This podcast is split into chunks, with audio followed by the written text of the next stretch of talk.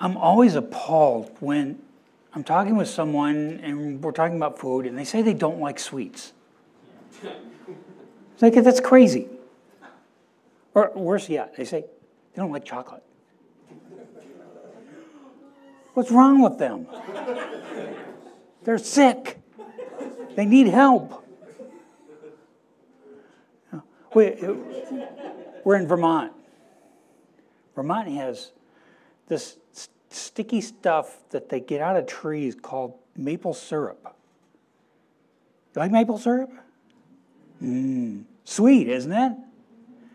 I, I was checking online. It takes about 40 gallons of sap to make a gallon of maple syrup. That's a lot of sap. Maple syrup's good stuff. Sweet.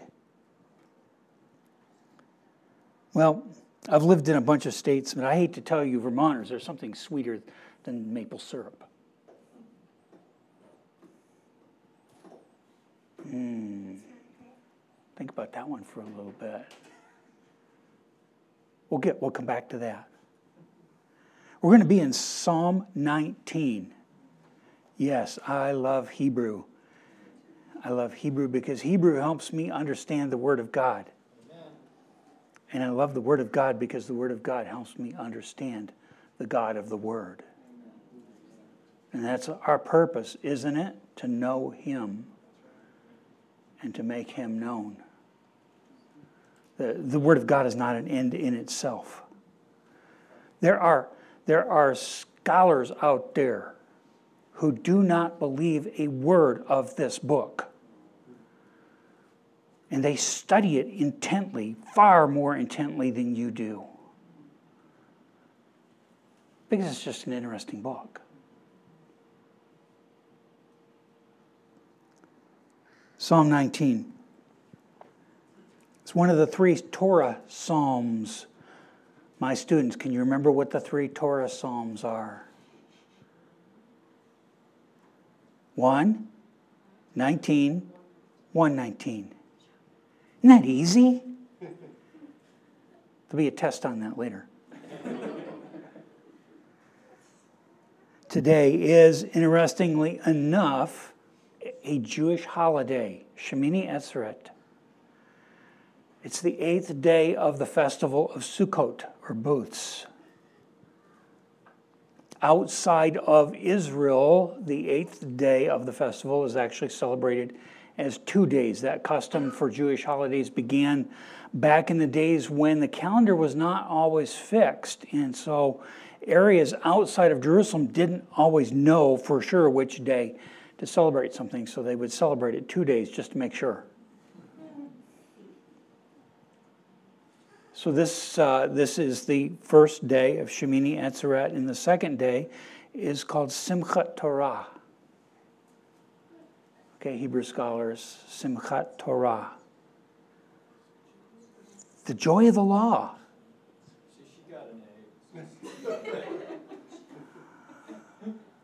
Gold star. or sometimes I put on papers a little blue smiley face. If you ever got one of those, treasure it. Not everybody, not everybody gets one of those.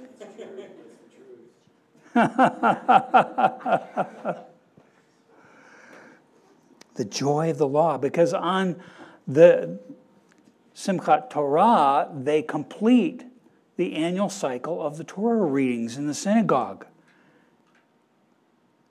And you know how they celebrate finishing their cycle through the Torah? They start again. So on Simchat Torah, they actually finish Deuteronomy and begin Genesis again on the same day. And they do that for a reason. And I'll leave you to figure that one out.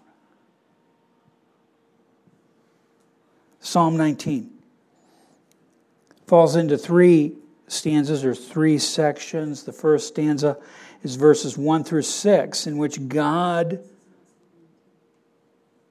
God's glory is shown through his creation. Verse, verse 1 through the beginning of verse 4 is a general expression of how God's glory is seen in creation. The heavens declare the glory of God, and the sky above proclaims his handiwork. Day to day pours out speech, and night to night reveals knowledge. There is no speech, nor are there words whose voice is not heard. Their measuring line goes out through all the earth, and their words to the end of the world creation shares with us a word about God's greatness without saying a word. Isn't that an oxymoron? Words without words. But God's glory is seen in creation. In Romans chapter 1, I try not to flip around too much lest I lose you. But in Romans chapter 1, verse 20, for his invisible attributes, namely his eternal power and divine nature, have been clearly perceived ever since the creation of the world in the things that have been made. So they are mankind. They are without excuse. God's glory is seen in creation. And if you've, you've ever stood at the ocean and looked at the vastness of it. Stood on a hilltop on a dark, starry night and looked at the stars or seen the northern lights. Watched a raging storm on the ocean. Can't say that I've seen a raging storm on the ocean. But I saw one on Lake Superior one night. Wow. Lake Superior, just this little puddle up there in northern Michigan. The waves were pounding off the breakwater at Marquette Harbor and, and spewing like 50, 60 feet up into the air. The glory of God is seen in creation. This is what, what theologians, this is our theologian way back there, general revelation. Right? General revelation. Because creation itself testifies to the power of God. But David narrows it down. This is a Davidic psalm. David narrows it down a little bit more eh, because he talks about the sun in the end of verse 4 through verse 6. In them, he, God, has set a tent for the sun which comes out like a bridegroom leaving his chamber, and like a strong man runs its course with joy. Its rising is from the end of the heavens, and its circuit to the other end of them. And there is nothing hidden from its heat. So he focuses in on the sun. He says, he says if, if, if the vastness of creation alone is not enough to convince you, of the incredible power of God, look at the sun. Now, the fact of the matter is, most of us aren't up yet when the sun comes up, right? We, we try and sleep past that if we can. Yep, seeing lots of nods. But think about the sun.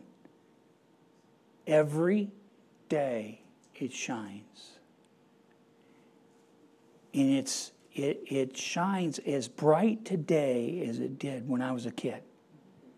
There ain't much that still shines as bright now as it did when I was a kid. But if the clouds are not, are not getting in the way, that the sun is just as bright as ever. And it comes up right on time every day. Like it's eager to run a race. And he, he uses that, that metaphor. Comes out of his, it comes out like a bridegroom groom leaving his chamber. Back in biblical times, it wasn't the bride that was important at the wedding, it was the groom. I know that may shock some of you. But the groom was, was like a king on that day and he would dress in his best. And on that appointed day, he would go over to the home of his intended. and take her from the home and take her to his home. So he would come out of his chamber looking like a triumphant king going to get his bride. And that's the picture that he gives us here. The sun comes up like that. Glorious, bright. You can't look directly at it unless you've got some of those welder's glasses. And I don't think David had any of those welder's glasses. I may be wrong on that, but I don't think so. The heavens declare the glory of God. The glory of God. Notice verse 1 the heavens declare the glory of God, the Hebrew word El. You've heard El Shaddai, okay, God Almighty. You've heard someone talk about El Elyon, the God Most High. That's, that's the word. It's a, it's a kind of a generic word for God. The Canaanites used, used that same word. It's the word, a form of the word that's used in Genesis 1 and 2 when it's talking about creation. You notice the, the, the covenant keeping name of God that we're going to talk about in a moment isn't used in Genesis 1 and 2. It just talks about God. God created, the mighty one created. And the psalmist, David, uses the same terminology here. The heavens declare the glory of El. So the first section of the psalm talks about general revelation. The second part of the psalm talks about special revelation. Remember, your theology, special revelation consists of the Word of God and the Son of God, right? Because Jesus is the ultimate incarnation expression of the glory of God. When David was writing, Jesus hadn't come yet. Oh, they had had some some prophecies that he would come, but yeah, it, they weren't there yet. Special revelation, the Word of God. Now think about this David. Okay, when did, when did David reign? 10 10. Wow, somebody remembers. Gold star. About 1010. How much of the Word of God had been written by the time of David? Well, the law of Moses was written about 1400 BC. Joshua, Judges, Ruth, probably. Not much else. So for David, the Word of God was, by and large, the law of Moses, the Pentateuch. The Torah. Let's look at this second section, verses 7 through 9, 7 through 10. The law, the Torah of the Lord is perfect, reviving the soul. The testimony of the Lord is sure, making wise the simple. The precepts of the Lord are right, rejoicing the heart. The commandment of the Lord is pure, enlightening the eyes. The fear of the Lord is clean, enduring forever. The rules of the Lord are true and righteous altogether. That's not the way we look at the law, is it? We, we, we tend to want to put down the law, but for the Old Testament saint, for a saint like David, the law of God was God's instruction to him on how to live, and he loved it. Now, for us, we look back and we say, man, that, that, that's the old stuff. I, I do think Dr. Allen Ross is right when he says of this psalm that even though it talks about the Torah and uses terms that are widely used in Deuteronomy and in Proverbs to describe God's word, God's law, God's commandments, God's precepts, God's statutes. In the context of this psalm, in the context of the Word of God, I think David would say this applies to all of God's revelation to us in the Word of God. I don't think we're stretching to go there, and I think, I think Dr. Allen Ross is right on that. The law of the law uh, of the Lord is good. It's good stuff.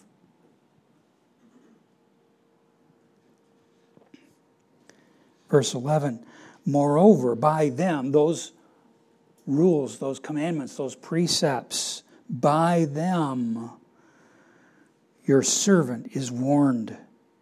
In keeping them, there is great reward. The Word of God provides for us both warning and reward.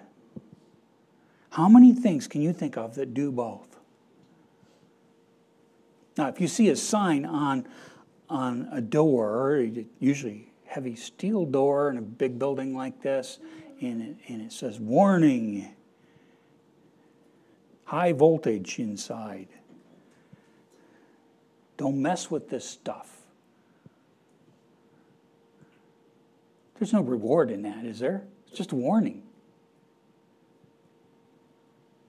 Usually we don't get things that are a warning and a reward, and yet God's Word by warning us from things that God doesn't like, that are not fit to his character, also provides us a path of reward. That's amazing. We think of, we think of the law, if we think of the law, we think of oh, punishment. Cross this line, I dare you, and you will get zapped. That's not the way David saw the law of God. There's both warning and reward. So the, the special revelation of God is something special indeed, something that not everybody gets. The fact that you have one in your lap or a device that has that text on it in your lap is an amazing privilege. I hope you appreciate that. Not everybody has ready access to that text.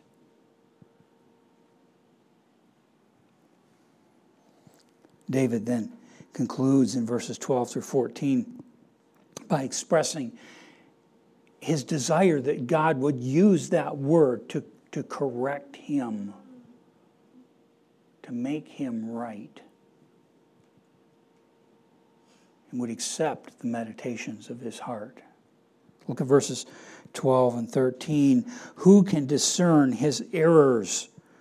Declare me innocent from hidden faults. Keep back your servant also from presumptuous sins. Let them not have dominion over me. Then I shall be blameless and innocent of great transgression. David realizes that the role of the Word of God in his life is to keep him on the right track and to correct him when he puts his foot wrong. Sounds a little bit like this, this verse that Paul wrote, you know, something about, you know, all scripture is inspired and profitable and, you know, useful and stuff like that. Maybe Paul was reading this psalm. I don't know. He concludes with verse 14 Let the words of my mouth and the meditation of my heart be acceptable in your sight, O Lord, my rock and my redeemer. Now, the psalm used the word El in verse 1 for God, and, and it only uses it once in the psalm, verse 1. But you notice verse 7 Lord, Lord.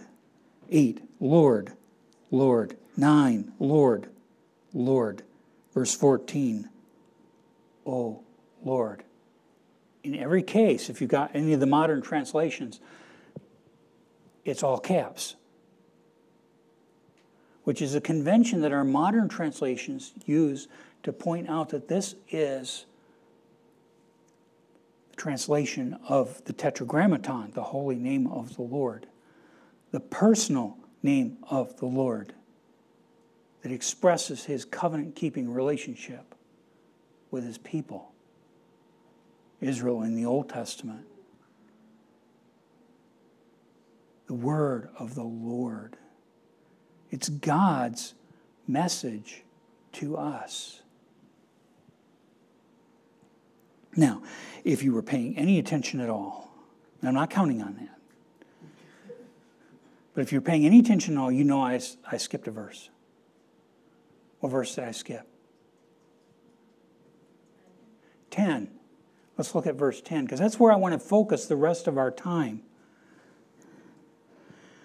more to be desired than gold, even much fine gold, sweeter also than honey in the drippings of the honeycomb. Let's focus on the last half of that verse. There's lots of things we could say about the Word of God. I mean, we, could, we can go to, to Hebrews chapter 4 and talk about how the Word of God is sharp. We could, we could go to Isaiah 55 and talk about how the Word of God is effective. We could go to 2 Timothy chapter 3 and talk about how it's useful. But I want to talk with you this morning about how sweet it is. Maple syrup's pretty sweet. You don't just sit and drink that stuff out of the bottle, okay? At least I don't.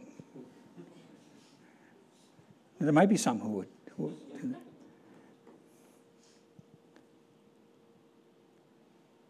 the, the word here,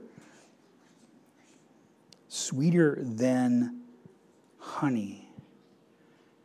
This word, Hebrew word, can refer to bees' honey.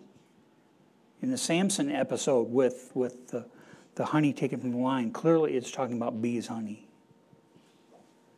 But in some other passages and in some of the cognate languages and in Semitic languages, this word could also refer to the, the syrups made from dates or grapes.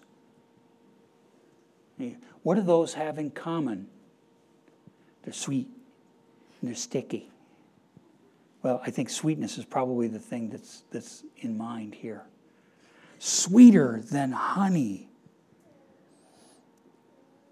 sweeter than the drippings of the honeycomb. This word drippings and the word translated honeycomb are somewhat uncertain, but in the, the other uses of them, the rare uses, they appear to be talking about bees' honey and the honeycomb. So I think David here in this verse is talking about bees' honey. Sweet stuff. Especially if it's made from the right kinds of flowers, right? natural honey. Who wouldn't want some honey? Sweeter also than honey and the drippings of the honeycomb. Psalm 119. Uh, wait a minute, that's another one of the Torah Psalms. Psalm 119, verse 103 How sweet are your words to my taste! Yes, sweeter than honey to my mouth.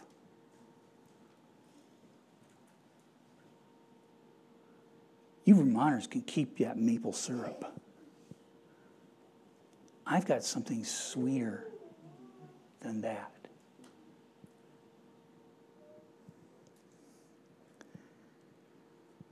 Proverbs 24, verse 13 says, My son, eat honey, for it is good. Yes, the honey from the comb is sweet to your taste. But in another proverb, he warns about eating too much. Proverbs 25 16 says, Have you found honey? Eat only what you need, that you not have it in excess and vomit it out. You can have too much honey. When our kids were small, we, my wife and I went to a pastor's retreat. We were part of a pastor's fellowship there in the in the Great Plains, and we went to this pastor's retreat, and we took our daughter with us. And so after one of the meetings, they were serving you know cookies and things like that. And I'm talking with some of the guys, and my wife is talking with some of the ladies, and Jessica's getting into the cookies. And she would come to me and she would say, Can I have a cookie? Oh, yeah, I mean, she had one, but she can have a second one. Well, what I didn't know is she'd been doing the same thing to her mama. She had about 10 of them. We got back to our room that night, and guess who got sick? I don't know if she still remembers that. So, okay. The Word of God is sweeter than honey, and you can't have too much honey because it'll make you sick. So, argument from analogy, you, you don't want too much of the Word of God, right? There's no. The Word of God is sweeter than honey, and you can have as much as you want. The more the better. Why am I focusing on this verse? One verse out of this psalm. Because you're college students in a Bible college, and you go to Bible classes and you get the Word of God, and you go to business classes and counseling classes, and they give you more of the Word of God, and you go to chapel Hey, I've been in schools a long time. I've sat through more chapels, good and bad, than you can possibly imagine. I know. And you go to chapel and you get more of the Word of God. And then you have dorm devotions, right? You have dorm devotions here? Dorm devotions, and you get more. And some of you Make it tired of it. You can't have too much of the Word of God. So, how do you do that? How do you soak all that in? Let me suggest to you.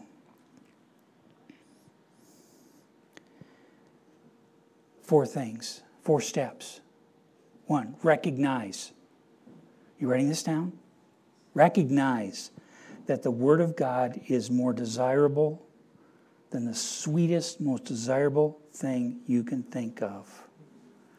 I mean, part of it is your attitude. If you come to it thinking, oh, not again, how are you going to take it? An adult, we'll say a man, dressed nice nice shoes. It's raining. He comes to a mud puddle. What does he think? Oh man, I don't want to get in the mud puddle. My shoes will get wet. My shoes will get muddy. I'll get mud on the cuff of my pants. His perspective is that mud puddles are bad.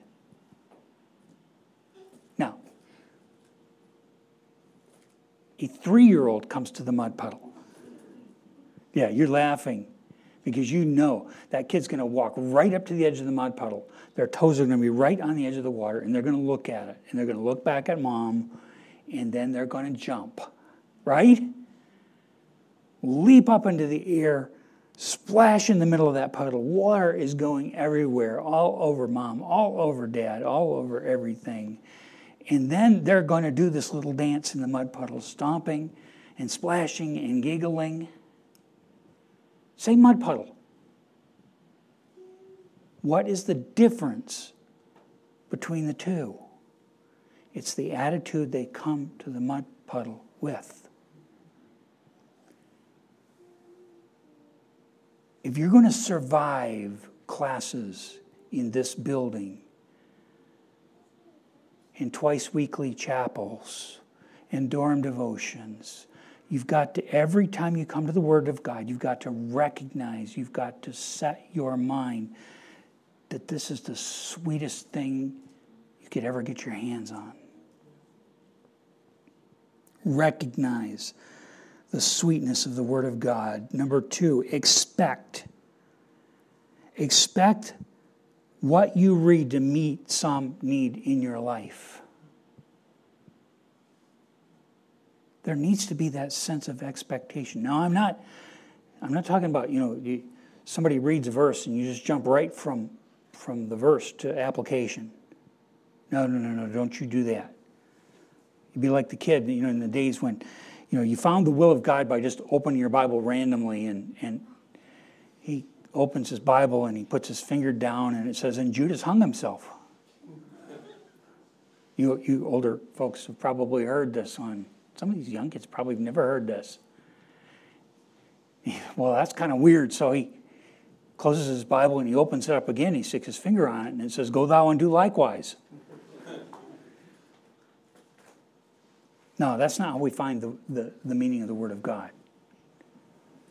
Meaning first, then application.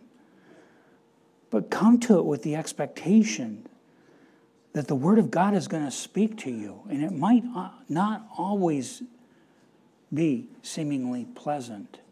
Sometimes it's correcting us.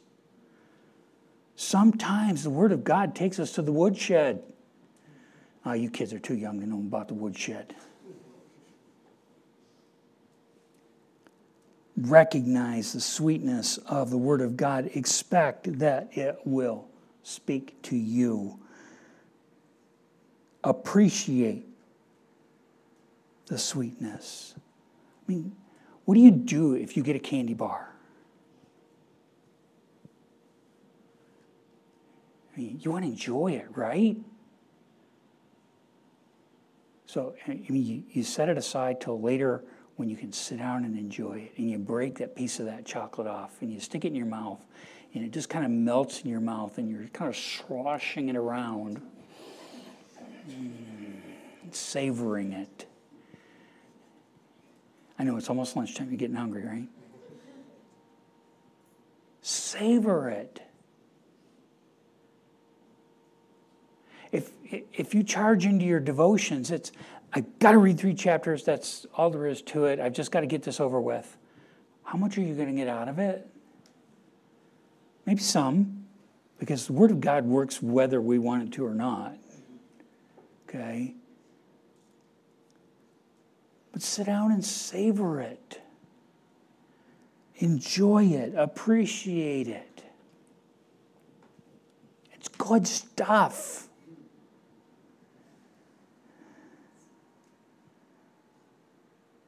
Recognize, expect, appreciate, delight in that sweetness. Can you enjoy the Word of God? Can you have fun in the Word of God? Have you ever had the experience you get you got a package of cookies or maybe a bag of chips? And you open it up and you think, yeah, I'm gonna have a couple. yeah. And all of a sudden you realize you've eaten half the bag. Right? We've all done that. Tripper says, no, he hasn't. He's lying. He's lying. I know he is. No, I said I'll eat the whole thing. Oh, you'll just eat the whole thing. Okay. Delight in it. Sometimes you just need to sit down and you open your Bible and you, you, you start reading in the Psalms. You start reading in the Proverbs, or you start reading in Isaiah. Pick something you like and just enjoy it. You know, those are the times when I, I, I I'm going to read a few Psalms and I start in Psalm 1 and all of a sudden I'm in Psalm 34 and I go, what happened? recognize, expect, appreciate, delight. Now, if you're paying attention, what acronym did I just give you? Read, read, read, read. What a privilege that we have printed texts, and we can all have one. Most of us have several. Some of us have whole shelves of them in several languages. And we can read.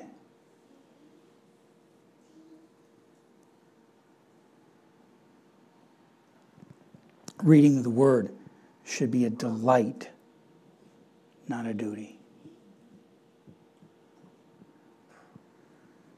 A go to, not a got to. Is the Bible your go to? When you're tired, when you're hurting, when you're confused, when you're puzzled? Should be something you savor, not suffer.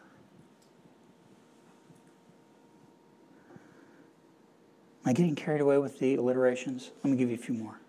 it should be something we crave. Because when we crave the Word of God, it will show in our conversations with people, and that craving is contagious. You think COVID is contagious? No. If you love the Word of God, if that's your go to, it'll show. Once you develop a real taste for the Word of God, when it becomes your treat, not your trial, you'll never have much trouble having devotions. So I'm not going to urge you to have devotions today. I'm, sorry for those of you who've been urging the students to have devotions. Once you really taste the sweetness of it, you won't be able to help but have devotions.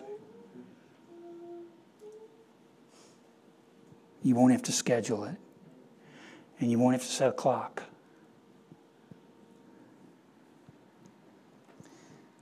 If I haven't given you enough alliterations, make up your own.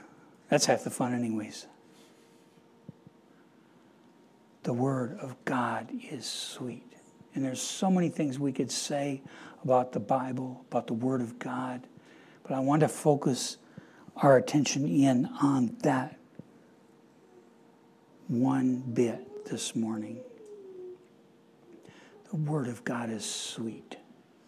You're in a Bible college, it's so easy for it to get get old and tiresome, a duty. I've got to do this. I've got an assignment. I have to read Leviticus. Who was talking with me about Leviticus a few minutes ago? There we go. You know, once you start to understand what Leviticus is about, Leviticus is pretty cool Of course, I'm an Old Testament teacher and I teach that stuff. The Word of God is sweet. Enjoy it. Enjoy it while you're here. Probably never again in your life will you get this much of the Word of God, as concentrated doses of the Word of God as you're getting right now. Revel in it, roll in it, soak it up.